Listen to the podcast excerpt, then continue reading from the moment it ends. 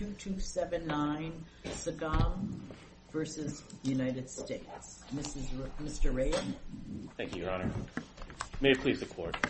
This Court has made clear that the Court of Federal Claims must review corrective action decisions using a highly deferential, arbitrary, and capricious standard.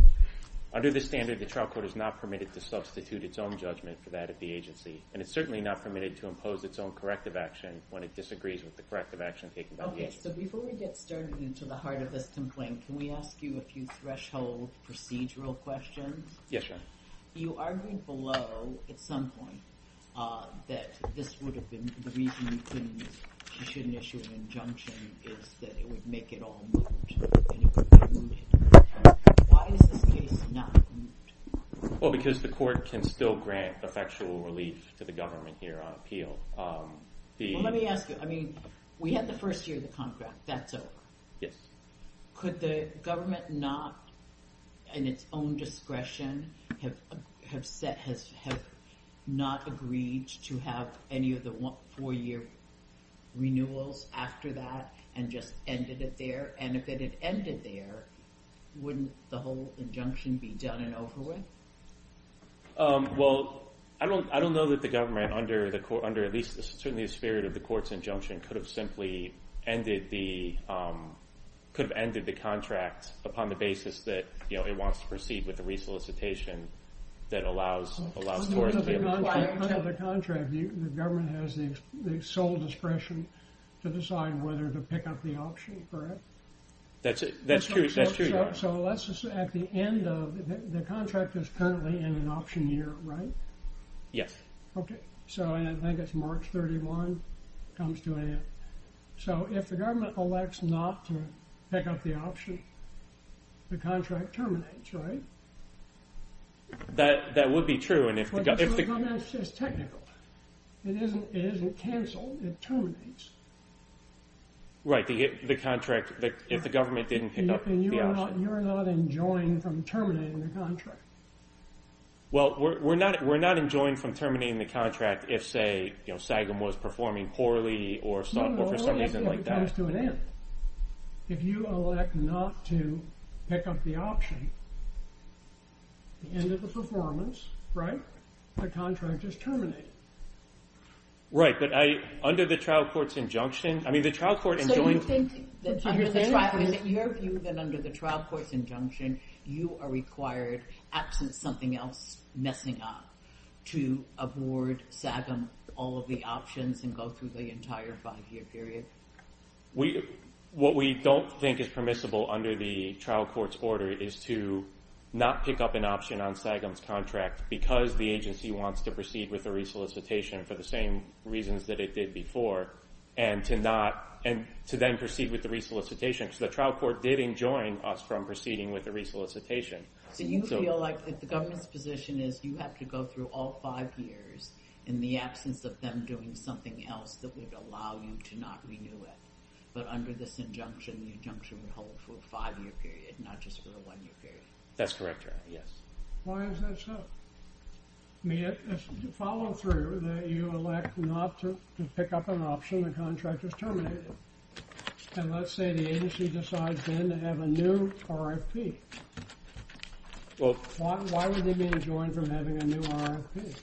Because the trial court expressly stated it's enjoined from canceling the solicitation and from resoliciting the contract requirement. They wouldn't be resoliciting the contract. It's a different set of contract requirements when they put out a new RFP. Well, that would have been the same before as well. We don't know that. That's part of the problem is we don't know what the agency's resolicitation proposal was. That's true, Your Honor. And I mm-hmm. don't understand the trial court's injunction to say that you can resolicitate you can resolicit as long as you change a few things in the resolicitation. That wasn't that certainly was not understanding of the trial court's injunction, and I don't think that would be Sagam's. The way in which the contracting officer was talking, we're going to resolicit, it's going to take the same request for proposal and put it out and say try it again. No, that's that's not I don't that's not what the... Well, what um, is... We need a case or controversy here Yes. to proceed. What's what your gripe with Sagam. Sagam sued you, right? Yes. What's the dispute? As you said in your motion for a partial stay, you had no longer have any disagreements with Sagam. No, we didn't. We didn't. We didn't exactly say say that. I don't think. What we we said we said that we were concerned that there'd be risk, substantial risk, that on appeal the court would find this case moot. We we now believe that was that statement was in error, but because we we're enjoined from You said you would no longer have any dispute with Sagam about the award decision. about the award decision, but there's still the resolicitation issue in the um, in the You said that Injunction. statement is now in error. Why do you believe the statement is now in error?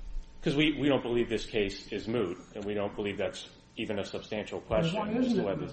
Because the court has enjoined us from resoliciting, and unless this injunction is overturned, the agency can't resolicit on the grounds that the Ever. court has erroneously Okay, so at the end of five years, they can't resolicit the contract. well, no, I, if, There's a- Why not? Why isn't that your argument? I mean, honestly, looking just at the pure language of the injunction, you could make that argument. We don't think that's a reasonable so reading. is it, what is the government's reading? That for the original contract and for the four-year renewal, the injunction applies and you can't resolicit. But once that five-year period has lapsed, is it, are you reading the injunction to say in perpetuity, you could never resolicit? no, we, Is we it don't. the five-year mark that you say the injunction is terminated? Right. We we understand the not resoliciting to be through as long as Sagam's current contract is going on, but we don't believe that under the injunction we can decline to exercise an option or terminate Sagam's contract upon the basis that we believe the proper corrective action is to go go forward with a resolicitation without this Well, that's a matter of interpreting the injunction, right? Yes. So we could interpret it differently if we didn't agree with you. You could. We don't think that once would the, be. once the contract is fully terminated at the end of five years, then I think you agree that there's no, if this were now, if the contract had just finished at five years, you would be conceding mootness, right? Uh, yes, I, think that would be the case if this was. So why is it any different when the contract comes to an end because the government says we don't, we don't want, it's over. We don't want to renew. And it's our sole and exclusive right and our discretion to do that. because we we don't read the trial court's order as allowing us to to end Sagam's contract upon the basis that it wants to go forward with a different corrective action. The original Well, it may corrective action they don't know. It proposed. may, it, may decide that they don't, they're gonna close the embassy. We don't know why, uh, the agency would decide what it would do once it decided that it didn't want to continue with the option. Sure, that's that's speculative, and, and if that were to happen, then yes, the case the case would be moot if the agency were to were to terminate for a, for a reason such as that. But it's ongoing right now. If we were to reverse, if we were to grant you the relief that you were seeking, what happens then in terms of, is there any remedy for what's happened until today? I mean, for tourists or a harm to Sagam, do you try to recoup the money and un- unwheel this? Or do you agree, if we reverse starting tomorrow, what that does is give the ability to terminate the contract and move forward?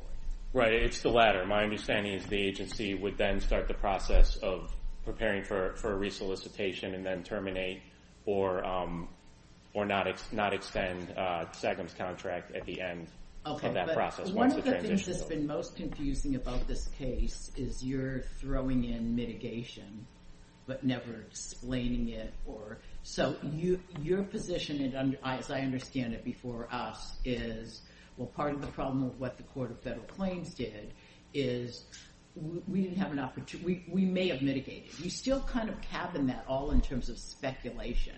So, in your view, if we were reverse, what, if any, obligation do you have to mitigate? And who, if anyone, gets to review whether the mitigation is adequate given the circumstances of the property? yeah, under FAR 1.602-2, the contracting officer would have both the right and duty to explore whether there, there should be any mitigation measures as a result of the disclosure that occurred in the in the prior procurement, and to conduct a reason to conduct a reasonable Okay, and what if they decide, no, we don't need any mitigation? It doesn't go back to, well, Judge Sweeney may be gone by then, but does, I mean, is that not reviewable under any standard by the Court of Federal Claims? If you decide we can go forward with the contract, even given these problems that preceded it, and no mitigation is entitled, what, is that reviewable by anybody? Yes, It is that's, that would be review, that would be reviewable So then it just goes up here again, and the court says what it has already said in two opinions, which is, Um, I can't see any way to mitigate this, and then you lose. So then we're here again two days, you know, two years from now. not, not necessarily, Your Honor, because at that point, we. It's possible. It's possible, but at that point we would have we would have the new solicitation, which may have which may have different terms before it. That may, I mean, maybe the laws change. We we don't know what's going to happen with the new solicitation. We didn't know that before the trial court, so that's why it was inappropriate for the trial court to cut off the agency's opportunity to take these new mitigation measures and instead to disqualify an innocent offer Well, from the wasn't up to you? The question is, who should do what then? And now it's years past. But at the time, it was already fresh. So why did the government not have an obligation to say, to be straight up and say, no, the issue before you is we don't want to do any mitigation. And then she could decide that. If they said, we might want to do mitigation, then she has to back off and say, well, I have to wait three years and see what mitigation you come up with and see if it's more satisfactory. You didn't give her any meat on the bones here, right? Because because the question before the court under under Axiom, Florida Power, and like these decisions was simply whether the agency's cancellation decision was rational No, or no, not. no, it's, it's not just the cancellation decision. It's cancellation and resoliciting with Torres involved. So, I mean, that's the part of the problem here, is that the question is whether the corrective action was rational, right? Yes. Okay. So part of the corrective action was to resolicit with Torres involved. Yes. Right. So what was the rationale for allowing Torres to proceed in a resolicitation with no attempt to mitigate the problem? But that that decision hadn't been What was the rationale? The contracting officer and the agency proposed to resolicit with Torres involved, Yes. knowing that Torres had information it shouldn't have. Knowing that it could use that information in the resolicitation, information it didn't have. What part of the corrective action was designed to neuter Torres' possession of that information? The the agency hadn't addressed that yet because there was no new There's nothing in solicitation. the administrative record. Because the agency hadn't addressed it yet. That wasn't. Why didn't they address it? because, for one thing, there's nothing in the FAR that requires them to address a new solicitation at that If at that they're, time. if they're going to propose a resolicitation that's unlawful, But they, they haven't they haven't set forth the terms of that solicitation yet. We don't know whether that solicitation was even wasn't that your burden? How else was she to decide whether or not your action was, you had a rational basis for cancellation? Isn't part and parcel of whether or not the cancel, the court, the contract should have been canceled or not? It's intertwined in my mind. That issue about whether or not there's appropriate corrective action with the resolicitation is intertwined with whether or not Torres is going to get to do, get to participate or be disqualified. and it was held to be intertwined, and you tried to object to that by saying it wasn't right, the second part, you lost that. You haven't appealed the intertwined nature of the, of the corrective action, which is cancel, resolicit with Torres involved, with no attempt to cure. so. Just let me tell you where I'm from. A, a, a rationale to proceed with Torres with no attempt to cure is arbitrary and capricious, per se. okay. Well, our, our, And then, and then when you, tr- there was nothing, zero in the administrative record about mitigation, correct? You said that in your, in your brief. That's that's that's correct, Your Honor. Our position is that the court. So excuse our- me, but the, duty of the court was to judge the rationale, the rationality of the corrective action based on the administrative record. And you have an administrative record that offers zero rationale for the resolicitation. and It, has to be arbitrary and capricious. And by if, law. if we if we accept if we accept that position. I mean, uh, we, we believe we've didn't- taken... You tried to separate resolicitation from cancellation in arguing you weren't there, it was your colleague. Because he said, well, it's not right. The whole question about the resolicitation isn't right. You shouldn't be considering that now. You should only be looking at the cancellation. She disagreed and held that they were two were inexorably combined. You have not appealed that really. We've, we've taken the position in this appeal that, that canceling the, canceling the solicitation was sufficient to remedy for this procurement. But you have not appealed the fact that, the two pieces of the corrective action are tied together. We, we haven't appealed on ripeness, but Your Honor, if we accept your... When you haven't done that, explain to me what the rationale in the record is for resoliciting with Torres on board. Well, the rationale for On, on resoliciting... the record, what, what is it? It would be that Torres is an innocent offer here. There's nothing in the record that suggests. Torres has done anything wrong. The, the decision by the contracting officer was that state state did something wrong here in providing this information to Torres. Torres did nothing wrong in in uh, responding to that information, and so we know that. We know that Torres didn't do anything wrong. So that's it's really a judgment call then for the agency as to how to mitigate. If, if the government poisons the well on Torres, Torres may have a cause of action against the government for poisoning the well. No, I mean the agency has the discretion to take the proper proper corrective action here. It's got it's and part of that part of the factor that goes into that is did Torres do anything wrong here? That that's a factor that the agency should consider in deciding whether it's going to disqualify Torres from a five-year contract. But I, I'm going to give you time to just speak on your own, but if you could include in that, you're telling us Torres did nothing wrong. Does that mean that essentially she should have assumed that he was going to be allowed to participate? So anyway, I'm done. I'm not going to ask. You get your clock is done. You get minutes or as long as you need to respond to all the, the questions that have been put to you by the bench. Sure, Your Honor. So the the the agency made a rational decision here that it wasn't going to disqualify disqualify an innocent offer. I mean it's a it's a factor that the agency should consider that cancellation is an option as is disqualification. Um, in, in this case, where Torres has done nothing wrong, disqualification seems an unduly harsh remedy for Torres, and that's that's a judgment call, a value judgment for the agency to make, not for the Court of Federal? Claims.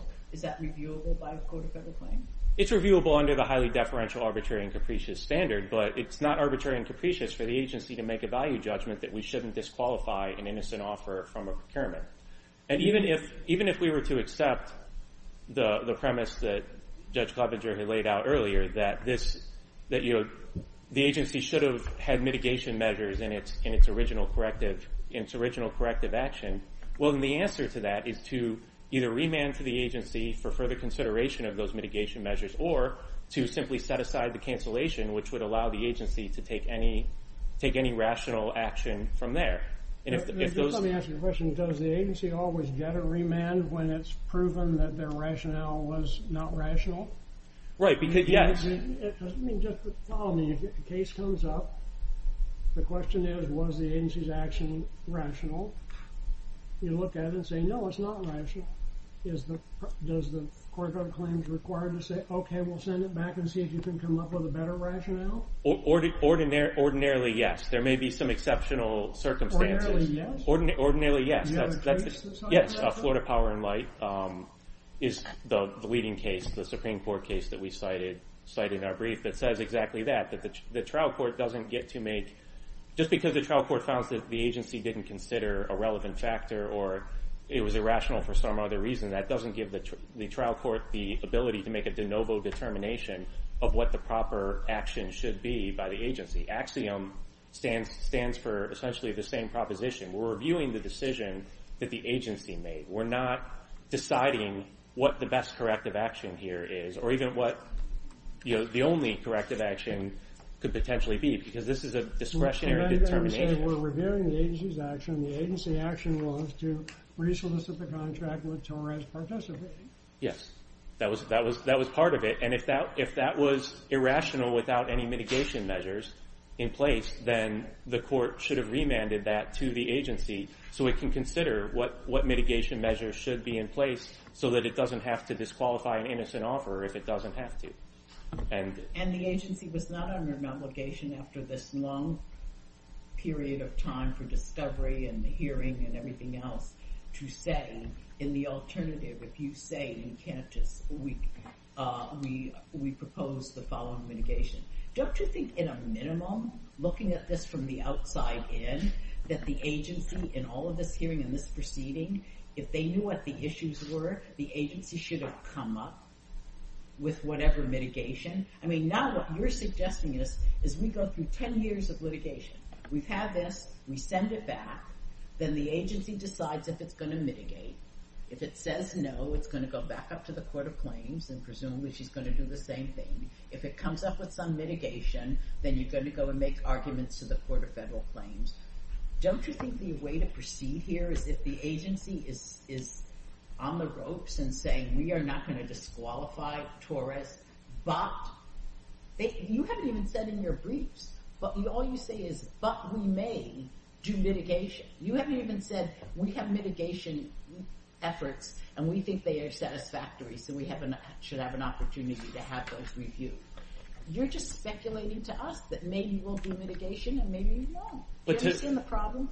But to argue that the court should affirm because we have these mitigation measures that we're willing to put in place now, that would, that would violate the Chenery Doctrine. Do you have mitigation numbers that you're willing to support? Because I read the briefs. Show me in the briefs, because all I see are mays and maybes. I don't see. Uh, did you say in your brief we have mitigation measures that we want to put in, and therefore you should remand to us? We did, we did not affirmatively state that we will take, that state will take certain mitigation measures. You're correct. We said state may, we gave some examples of measures that state may Footnote take. two, you had two, two suggestions. And, and there's, there's potentially others as well, but the, the We point. don't know that. The- Well, and potentially in life, yes. So you're asking us for a remand so that we that you can consider at this juncture whether or not there are media one whether you want to do any media, mitigation at all, and two uh, whatever mitigation we might do. We don't know what those mitigation efforts are, and then it's going to come up here on a challenge again. Uh, do you are you asking that we get rid of the preliminary the permanent injunction in the interim, or that we keep the permanent injunction in place while you're trying to see if you can come up with satisfactory mitigation measures that will satisfy the Court of Federal Claims, notwithstanding the deferential standard review? Yeah, if, if the court were to determine that the corrective action decision was arbitrary and capricious, it would be appropriate to leave the injunction in place to the extent of setting aside the cancellation so that it returns the procurement to the status quo ante. And at that point, the agency can, can make those decisions about what, what mitigation measures it should take in a resolicitation because it's no longer enjoined from think this is all resoliciting. we've got, how many more, you said that you consider the permanent injunction kaput at the end of the five years. We're like two and a half years away from that, right? So you're suggesting we remand it, you get a chance to do mitigation if you want, that gets appealed to the Court of Federal Claims, that then gets appealed to us. And don't you think it's likely that uh, the questions that we had this morning about mootness will be well underway by the time we get to this? Well, my understanding is the last option, the last of the four-year option periods would expire April 1st, 20, 2027. Um, you know, whether, but regardless of the, date, like we don't, I mean, we don't know that they would come back to this court. Like it, it may, it may or may not even come back to the Court of Federal Claims. SAG, SAGA may be satisfied with the mitigation measures based on changed circumstances. We, don't, know what's going to happen there. What, the trial court couldn't do was to require the agency to prove prove actions that it didn't to prove the actions it didn't take were rational. If that were the case, then the Axiom decision wouldn't make a whole lot of sense to say that the court can't take extra record evidence ordinarily, because otherwise, if the agency is going to decide de novo what the appropriate corrective action is, it should be doing it based on all of the relevant evidence and all the relevant arguments. But the Chenery Doctrine says that we can't argue for affirmance of an agency's decision when we don't, uh, when that wasn't made by the agency. We can't argue on grounds that weren't made by the agency. And the axiom says we don't ordinarily put extra record evidence into the record. So we shouldn't be making arguments that you should you should affirm. We, shouldn't be arguing we will take these mitigation measures and you should affirm on that basis because that would that would be improper under under SEC versus Chenery.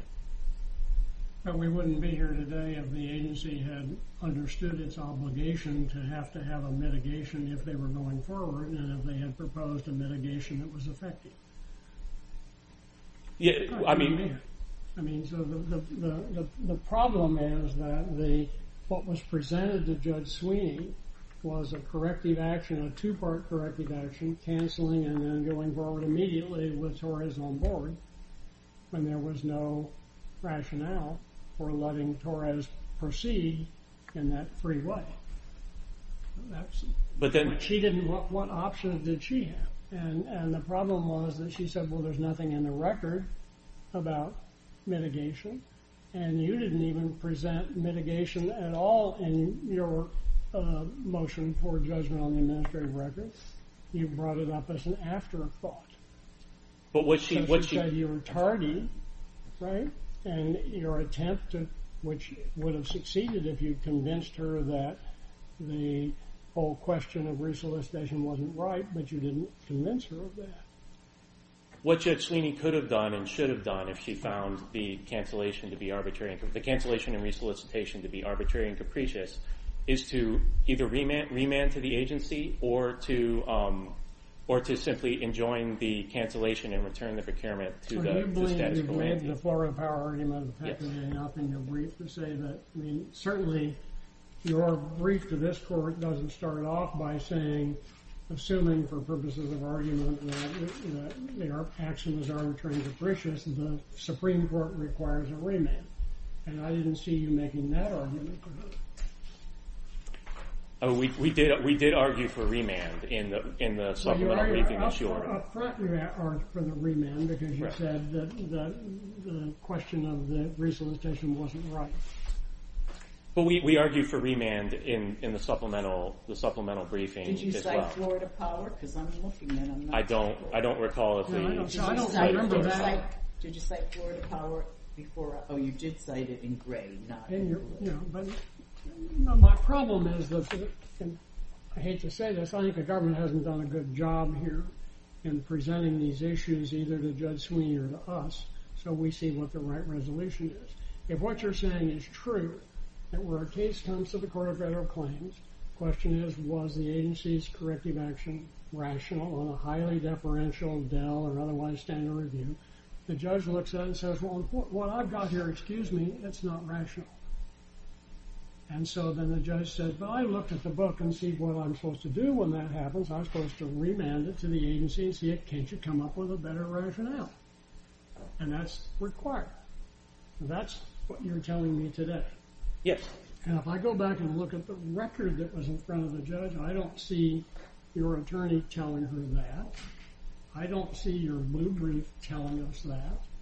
I see your blue brief telling us, oh, this wasn't even price information. Well, And our, a few arguments like that, that, excuse me, are frivolous.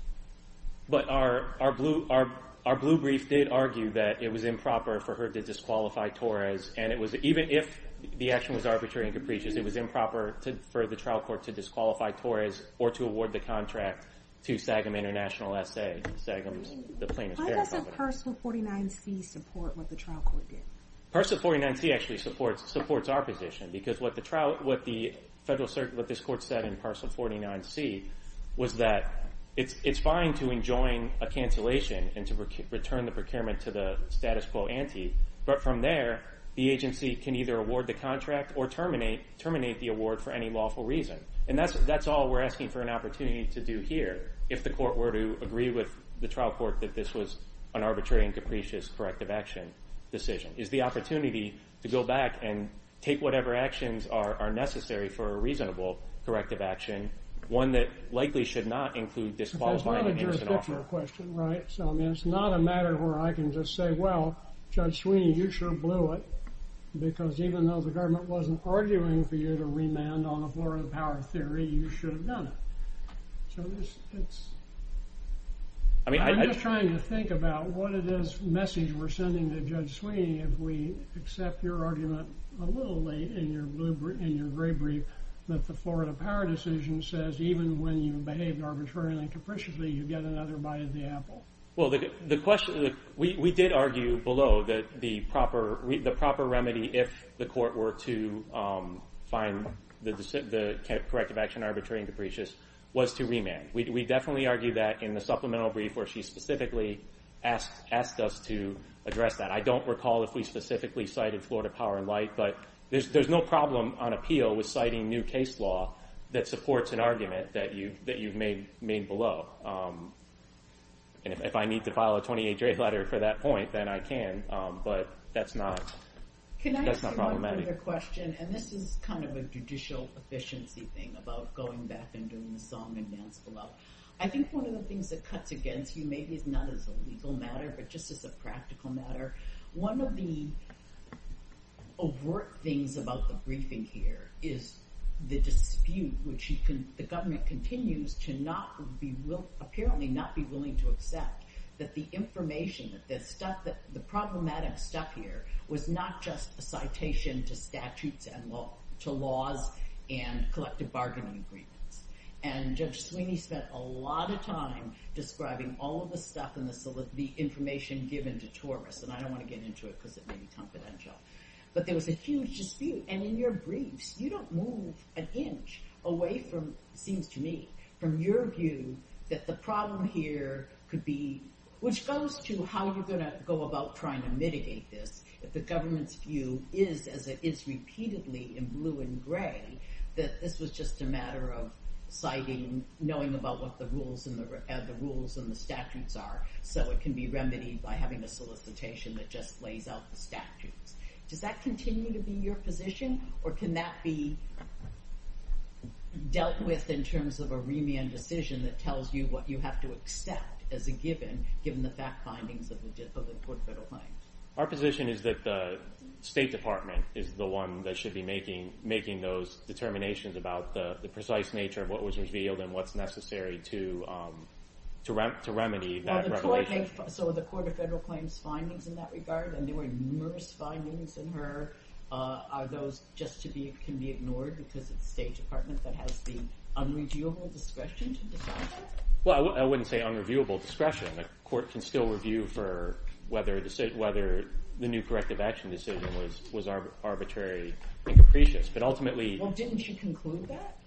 No, she concluded that the, the prior corrective action was arbitrary and capricious, and that as a remedy, the agency is required to disqualify an, an innocent offer But in terms of what the problem was with, with the solicitation, which goes to what kind of mitigation, if any, would be necessary to resolve the problem, she made very explicit findings about what the problem was, and your briefs push back on what the problems were with the solicitation. So do you have to abide by her, her review of those solicita- of those proposals, or do you get to go back to square one and say, we think the only problem was what the, you know, statute, that they didn't cite the statutes, and so we find it completely mitigating if we just cite the statutes. And, full stop. Well, I mean, the, the contracting officer did find that there was a proprietary benefit involved in, one instance, and I mean, believe we even conceded in our reply brief that there was one instance that may have even involved Sagam's application of, a, labor agreement. So, I mean, we're not saying that the, agency should come back and say that, you know, this stuff is, harmless information and let's, you know, let's just move, on from here. But it's the agency that should also ultimately be making the determination about how harmful it is and what, what mitigation measures are necessary to do that. Part, of the difficulty here with the two proposed, the, the two proposed methods of, mitigation are not private. I mean, one was, the, the contract says, oh, you must comply with all local rules and regulations, right? The previous solicitation. That's the previous study. So in, when you start with a contract like that for a foreign place, it's kind of a trap for the unwary because you better make certain that you complied with the rules and regulations that state thinks are required, right? Because otherwise you're going to be non-compliant. Without having, without state having even stated on it. Of course, and so both parties start off and they say, well, we've got to figure out which local laws to, apply. Sure, let's talk to some lawyers, like, And Sagam had been there a long time and probably had an idea of which ones it thought, and so, you know, it had that listed, its list, so to speak. Mm-hmm. And so what the, the contracting officer's mistake here was she gave that list to the other side. Yes. So the other side said, "Ooh, if Sagam's going to comply with those, I probably better comply with those too." We don't know whether they had that information before or not. So even the suggested uh, mediation, mitigation things here were made up by the lawyers. They didn't come from a contracting officer. I think what the presiding judge is talking about here is that your whole idea we send this back to allow some kind of mitigation. You people may be arguing, well, the mitigation is only with regard to the proprietary information because the rest of the stuff wasn't price information. Because you've been unwilling to give that argument up. I mean, it is our position that states should be able to make that determination of what's proprietary and what's not. I mean, even accepting everything that the trial court said that this is competition sensitive information and relating to Sagam's costs and all that, the trial court still can't can't disqualify an innocent offer. It can't direct the Well, award. why not? I mean, you keep saying that. Oh, but can't do this. Why? Florida, Florida Power and Light, Parcel 49C, Axiom, all, all these decisions. The, the Florida Power and Light is you have to do it over again, right? Right, So you'd have to do it over again even if they hadn't, the disqualifying Torres isn't the reason why Florida Power kicks in. All I'm saying is, what's wrong with disqualifying a party where the government poisoned the party and said, you, Mr. So-and-so, we poisoned you and you cannot participate fairly in a competition. I mean, that, to approach it that way, it could, I mean, it could potentially. in the order of things, so, and why, what, you don't have a case that says that that Judge Sweeney couldn't disqualify Torres. Well, I mean, we, we did cite to a couple of GAO cases that overturned decisions that were, uh, where the agency had disqualified someone for doing nothing wrong. That's not binding, you're, you're correct, but, I mean, so, I mean, the, bottom line is the agency has the discretion whether to take action such as canceling solicitation, Mm-hmm. disqualifying, or any, any other appropriate, appropriate action. It should be the one to make, if, any, if an offer is to be disqualified, the agency is the one that should be making that disqualification decision, not the, not the Court of Federal Claims. That's, that's the major, major problem that And we have. and just one final question for me, I- is there any, are there any circumstances in which the agency kind of waives its ability to do it? Like here, could one, couldn't one fairly say, you had a long time, we were going through all this litigation, you did throw out possible, there are possible spec, it's speculative, but we have possible mitigation.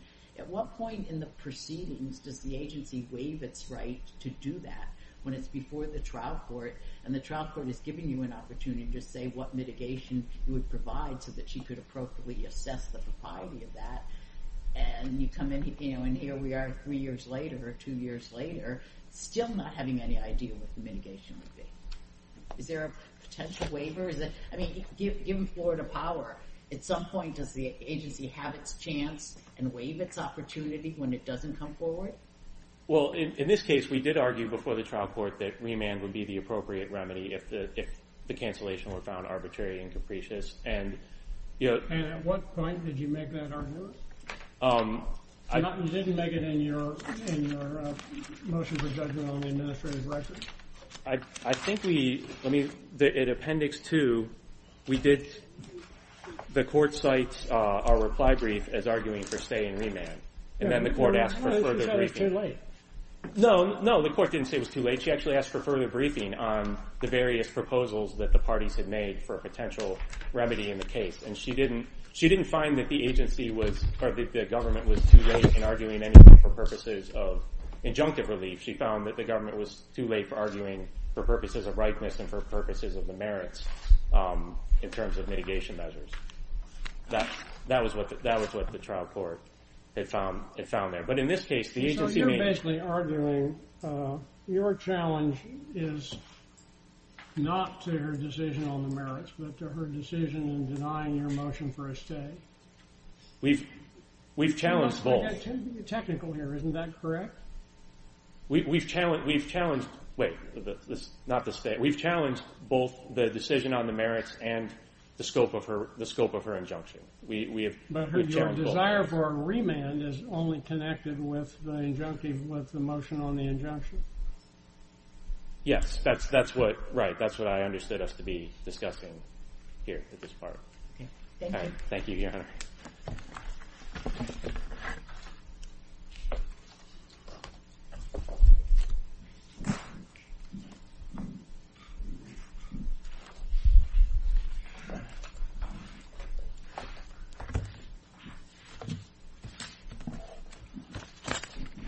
Morning, Your Honors. Tom Coulter for the appellee, Sagam Securite. Uh, may it please the Court. Um, the reason we're here today, We know why we're here. Can you point us, since you know the record probably, hopefully as well as we do almost, can you point us, I, I do recall as Judge Clevenger said that she said they had waived their right or they should have raised it earlier on mitigation. Can you point us to where she said that? there is a footnote in the Court's opinion, in Judge Sweeney's opinion, saying that the supplemental briefing um, was ordered, but it was not to be uh, on the merits. Um, Didn't want to raise any new issues. Yes, Your Honor. That's correct. And so that is why she considered the the mitigation argument to be too late for consideration by Okay, so where did she say that? I'm just having a hard time finding it. Do you happen to have it off the top of your head where, because she did, I, recall that she did say that. It's too late and they should have made it earlier, but I can't. Yes, she did. Uh, I'm sorry, Your Honor. Is it on page 35? Defendant also contends the court failed to consider how the state might mitigate the CO's improper disclosure to Torres. Uh, defendant did not raise this argument either in the motion judgment on the administrative record or in its reply brief. In other words, in its briefing on the merits, defense did not suggest the mitigation. Look, I think that's it, right? That is the correct cite, Your Honor. Sorry, I was looking at the wrong opinion. That is, that's right. That is her second opinion. That's right. What about Florida Power? I, don't really think Florida Power comes into play here. Um, uh, because What about the, just the basic proposition in a bid protest type situation where the, the question is, was the agency's corrective action sustainable as rational? And the decision of the court is, no, it was not rational. Right. Your adversary says the correct law in that instance is then to remand the case, assuming a request was made, et cetera, et cetera, et cetera. Right. Let, let's assume those those, those uh, points of, of, of your hypothetical, Your Honor.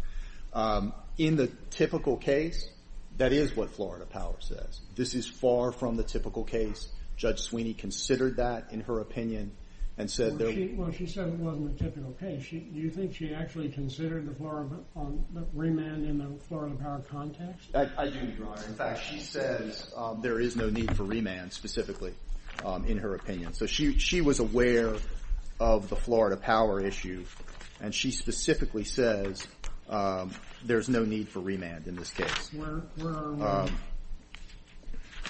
Merits opinion? It is in the merits opinion, her first opinion, Your Honor. It's Appendix 23. Um, the court rejects defendant's favored choice among the actions proposed by the parties. There is no need to remand the agency's cancellation and resolicitation plan to the to the HCA, the head of contracting activity, to obtain a second opinion as to whether the plan is rational and whether the agency should reconsider its decision not to disqualify Torres. Is her basis still more so a judicial efficiency sort of basis, or why do you think she's continuing that? I, think, Your Honor, again, I'd love to have this case be some broad pronouncement of a principle, but it really is going to be based on the unique circumstances of this case, and I think that's what Judge Sweeney took into account. She is saying in the normal course, she understands the process, but here it's the endless loop of protest on disqualification that we would have ended up in, and she felt though, and I think part of it was, frankly, the government's positions in this case, um, that she felt uh, the CO clearly was not going to disqualify Torres. She'd made that clear.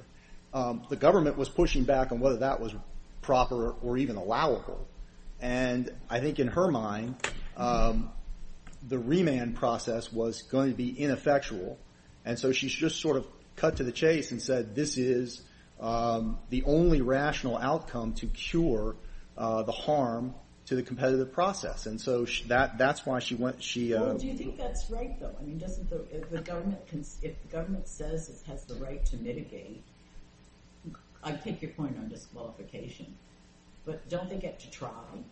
I mean, they, do have a lot of authority here, and the discretion is really, you know, very little discretion on, on the judiciary. So why don't we have to let them try? And I think, uh, uh, fair point, Your Honor, and I think Judge Sweeney considered that. This is, again, it's an unusual case, and I think we have to look at the record as, as you were discussing with government counsel. The contracting officer had already considered whether mitigation was something that was appropriate here. Wait, how do we know that? In her declaration, uh, which was submitted late in the game, right before the court's, uh, right before the hearing, so it's not, it wasn't in the administrative record? It was not part of the administrative record, but it was considered by the court. Is it in the appendix? It is, Your Honor. It begins on page th- uh, 3042. 3042. Um, and in that, um, in that declaration, while raising some concerns about um, that, that, costs may have changed because of certain issues in Senegal at the time, um, and, remember, the, ironic thing about this declaration is that the, first part of it was we're going to be consigned to, to paying too much if you disqualify Torres, and then the second part of it is we're worried that Sagam isn't paying its guards enough because there are conditions that changed in Senegal, so it's a little confusing as to what the position was. But Where, is she In- talking about mitigation? in paragraph 19, um, the, uh, the, the, on page, I'm sorry, 3044, appendix 3044. She talks about a stay and remand with, with further delay. So she's against remand, first of all. So the government is arguing for it, but their own client doesn't want it. Um, uh, and she is inclined to go forward um, with the contract. Um, and how do Well, we? yeah, but that's uh, that's a little unfair to her. Yeah, she'd like to win, but that doesn't mean that she's given up a lesser win, which is where the government, I think, is not. Right. And so what is the best evidence that mitigation is really not necessary here? Um, I think it would be that they've awarded us the contract. Um, and this goes back to a point on mootness that we just, just to stop on, on Sure. the mitigation issue for a second. Yes, Your Honor. It, seemed to me that the two proposals for mitigation that were suggested in footnote two on page five by the government in the later briefing, the, the first that, well, simply have the parties each tell you which local law they think applies, didn't seem to me to be very effective, even suggested mitigation, because it still raises the problem of somebody missing something and the state not knowing which one. The second proposal, which was the state finally says, here, we're going to tell you exactly which local laws apply, seemed to me to level the playing field because then whatever Torres knowledge had about what Sagam thought might apply is irrelevant because the government's telling you. So it kind of seemed to me like there was a way in which you can deal with this, but what it means is state loses its opportunity to play gotcha, which it may like to play, in a contract situation when they say comply with local level, we won't tell you which one it is, and we'll tell you later, gotcha, you forgot or you missed it. I, think it also, Your Honor, um, it and, beyond gotcha, I, think it puts state in a position of uh, being the expert in every country all around the world of that country's interior laws, customs, practices, and I don't think the State Department wants to go there. I think that's, I think, I, I, I'm- not trying to suggest that state on purpose puts out an RFP that is labeled gotcha, right. but it is a trap for the unwary. it is a trap for the unwary, and of course, um, uh, that is why the essence of the compensation plan was to make sure that the local entity understood the laws and would comply with it, and that therefore state was comfortable that it was getting a compliant compensation plan and wouldn't face any problems with its own contractor having violated local law. Can I just think about what happens if we were, you see, listening as I do through all of this, uh, it seemed to me that the best hope the government has to prevail here is to convince us that its Florida power argument was made below, that it was actually made in the blue brief here instead of later on in the, gra- et et cetera. Uh, And so assuming that we agreed with that and we said, oh, well, there was a mistake here, she should not have entered this injunction. So we vacate the injunction. What happens? Your client is in the midst of uh, option year two, I think, Yes, Your Honor. right? So if we enter this order, we, we are throwing a wrench in the, in, in the machinery, right? So what happens? I, think, as was discussed by government counsel, um, I think what happens is um, it would give uh, the government the right to terminate, and they've pretty clearly indicated, for some reason, they just don't want the incumbent of almost 40 years to continue, uh, that they're going to terminate. They're going to engage in What about the current contract? I mean, are, are you relieved of your obligation to perform? We would be. I think they'd have to get our I mean, you, you could consent just to walk away and say, we're, take your guards away tomorrow. That's right. Um, and if you don't like that, here's the price you'll have to pay. And that may not be good for state. In fact, they have us locked into a contract right now with Can I ask prices. I guess I'm, I'm getting a little confused about this. Sure. this. Going back to the very beginning of this argument, I'm sure you were listening attentively. Yes, Your Honor. We were asking the government questions. So the first question is, is this case right? And did you agree with the government's answer that one, they felt that under the permanent injunction, they had to continue with the extra five years or else they would have been in violation? Point one. Do you also agree with the government that at the end of this five-year plan, like 2027, he said, you're done and the permanent injunction is gone and they can do whatever they want, at least in this case? Do you agree with those two premises? I do, Your Honor, but let me add this. I, do agree with those two points. Um, I think the injunction was designed to make sure that Sagam had the full benefit of the contract. So that the government did not have the ability to stop these additional year things. Right, because otherwise the, Okay, so you agree with that. What about the second point? I do agree with that. And I think, I think the ruling is to govern the solicitation, which was a five-year period. So I, do, I do agree with that. Now, having said that, I'm not saying we wouldn't challenge uh, uh, a later solicitation, but I don't think the, could argue- injun- You might argue it was intended to go on in perpetuity. Well, we'll get to that if we ever have to get to that. What about, I mean, Judge Clevenger just mentioned if we were to vacate the injunction and remand. Do you agree that if we were to keep, we, could remand it, even if we agree that the government, with the government, the contracting officer should in the first instance have had the ability to try some mitigation and see if it could pass muster, that, uh, could leave the permanent injunction in place until that happens? that, I want to make, sure I understand your your Honor's question. Is it that you can order the remand or allow the remand? We would order. I don't, see, I think that's a decision for the Court of Federal Claims under Rule 52 as to whether, or, oh, you would order the remand back to the court. I'm sorry. I, I was speaking of a different remand. Yes, yes. No, no, Your Honor. No. No, I was speaking about the remand to the agency. so, I mean, you could do one of two things if we were inclined to to see some heft in the government's argument that they should have another chance. Uh, we could keep the permanent injunction in place, or we could remove the permanent injunction, which I think would create kind of a weird interim circumstance, which, you know, could you know, create more havoc that's already been created. But anyway, okay.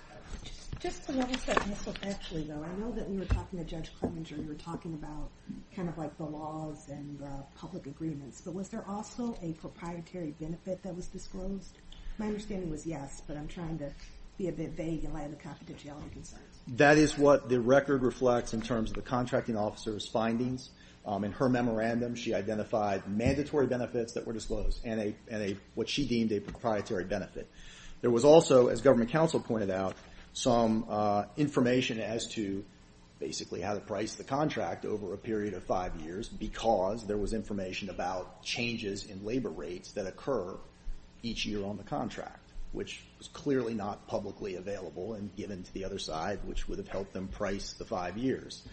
Um, and uh, in addition, you know, I, don't think it's necessary to go through uh, uh, based on the discussion, but but there's there's a lot more information than laws and regulations that were given to the other side, which is why the contracting officer concluded it was in fact a Procurement Integrity Act violation and it did in fact impact the procurement.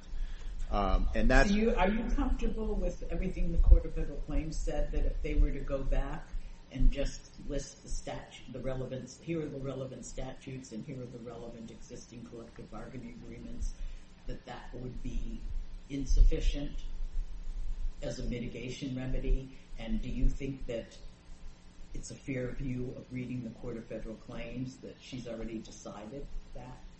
Yes, I, do. I do, Your Honor. I, think in this instance, to list them first of all um, is to take our work product and list them out for Torres, which really doesn't get you back to the same point where we are now. Um, uh, and and the State Department has already said um, that it's impacted the procurement, and so we we can't take that knowledge away from Torres. And I think, by the way, on an innocent offeror front, I mean that that the government has been sort of supremely focused on the unfairness to Torres, who, as I understand, they don't represent. But they're really concerned about the unfairness. There's no consideration for the unfairness to the procurement system as large, which is sort of their responsibility, nor is there any consideration to the harm that it does to Sagam, its longtime incumbent. Not to mention the fact that um, the, the uh, allowing this resolicitation to go forward without the mitigation that the judge found was necessary basically allows the government to benefit from its its own Procurement Integrity Act violation. I mean, I'm not sure why the government wouldn't always do this because they're going to get. Well. I don't want to be suggesting that the government's not acting in good. No, no, no, no, Do you think this, this case would have been different, or the government's arguments would have been different? Let's assume they had four potential, passing all the rules, four offerers, rather than just being left with Sagam as the only one. Because some of the arguments I read the government is making this is like this judge handpicked the offer, the contractor. Uh, is that just a matter of the nature of this, as you said, unusual case where there was only one man left standing? Uh, would it have been a, a, a little different or easier if there were several offerers still in the pot and then the government had a, more than one, you know, you understand what I'm saying, that her result dictated you. But that to me was only because that was the nature of the contract, happenstance. It could have been, there would have been three of you left standing. I do agree with you, Your Honor. I think that made a big difference here, and I think that's part of why the government was uh, uh, bothered by her decision. I think, right, if they had had three other choices, and all she had said is, I'm putting it back status quo, status quo ante, uh, they would have gone through that. she would have said, and go through your award process, which is what she said. They would have then chosen from one of the three, and they would have felt like they're making a choice as opposed to having to select Sagam because they were the only ones left in the competitive range. I do agree with you, Your Honor. I think that was a big factor here. Um, but I, but I just, the, the mitigation idea, again, we, I don't know how long we've been at this, but we've been at this a while. There hasn't been any, there's no record evidence of any suggested mitigation. And in fact, the government wanted to go ahead and resolicit, and in fact, has gone ahead and awarded us a contract in 2021, October 22 of 2021, with no change. So there was no, there was no change circumstances. All the things that they talked about might be possible didn't happen, and in two years of operating that contract, mm-hmm. there have been no changes. So I'm not sure what the interest here is, but it's going to end up with a termination, a resolicitation. I would Well, it suggest. probably ends up with a bunch of bridge contracts for you guys, which is what you've been, were living under when, in the earlier stage, and you probably even had a bridge briefly, uh, in, in this case. We did, Your Honor. Because the dates don't line up. We did, Your Honor. That's exactly right. And that's what would happen. Presumably, we've got to work out a new price because it's a brand new contract. But presuming we can do that, um, then the government will have the same services it's had for almost 40 years by the same contractor protecting the embassy. Um, and, and that is where, again, this should lie. Now, I, did want to add on the mootness point. it's clear to me now that the government obviously isn't unhappy with Sagam. I mean, if you were not performing the contract to protect our embassy people, they would have gotten rid of you. yes, sir. So there's no, in a Article Three case or controversy sense, there's no dispute between the plaintiff and the defendant in this case. No, Your Honor. I can't see one, and your adversary hasn't pointed to one. No, Your Honor. So as they said, they want to, they want to pursue this appeal to vindicate their interest in this case. Right. And he said his interest in this case is he thinks that a uh, court claims judge should not be allowed to disqualify a bidder. Only a contracting officer can do that. And that's the rule of law he wants to get established for future cases. Eh, eh. That has absolutely no impact on this case at all.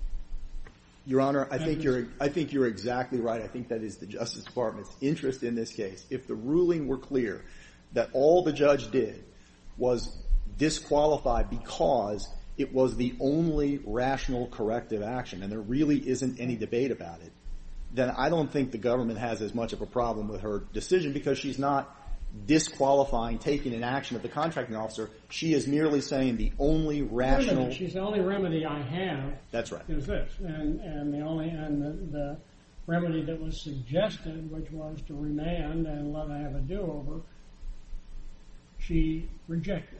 That's exactly right, Your Honor. So, I mean, I think legitimately, if we, if, if the government, which in my opinion has not done its usual job of presenting issues as squarely as they might have to help us, if, if we like the government, if we feel the government's argument that a remand is required, so be it. It'll happen. And it would seem to me that we can give Judge Sweeney authority to decide whether to leave her injunction in place or to amend it or reissue it or do something with it. And she's going to be hearing from the two of you as to what has to happen to allow the remand to go forward. I, Right? I think I think that's right, Your Honor. The only other thing I would say, on, I just want to mention this on, on the mootness point. And, and just, and you say, on the other side, if we see this case as a, a- we used to call them sports in, in law school, this is a, this is an odd case.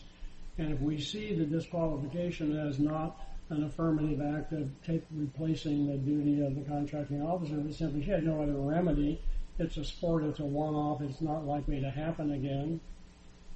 I mean, if this case were indeed moot, Kingdomware there'd be no exception here, right? Right. So this isn't going to happen again.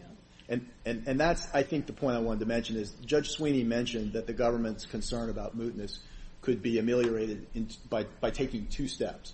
One was to file a motion to stay pending appeal in this court, which they did not do. Not do- Um, number two is to rely on the exception, which, as Your Honor just noted, this is a five-year contract. They had plenty of time to review it. They didn't need to award us the contract. Oh, They could have just a gone two- over. it's a- under Kingdomware tracing back is a two-part test. You not only have to have the shortness of time, but you have to show this isn't going to happen again. Right, but you have to have both. I, I know I that, and for the government to say this, this is going to happen again uh, would be very embarrassing for the government.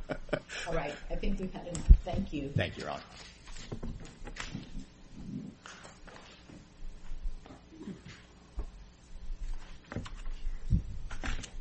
Thank you, Your Honor.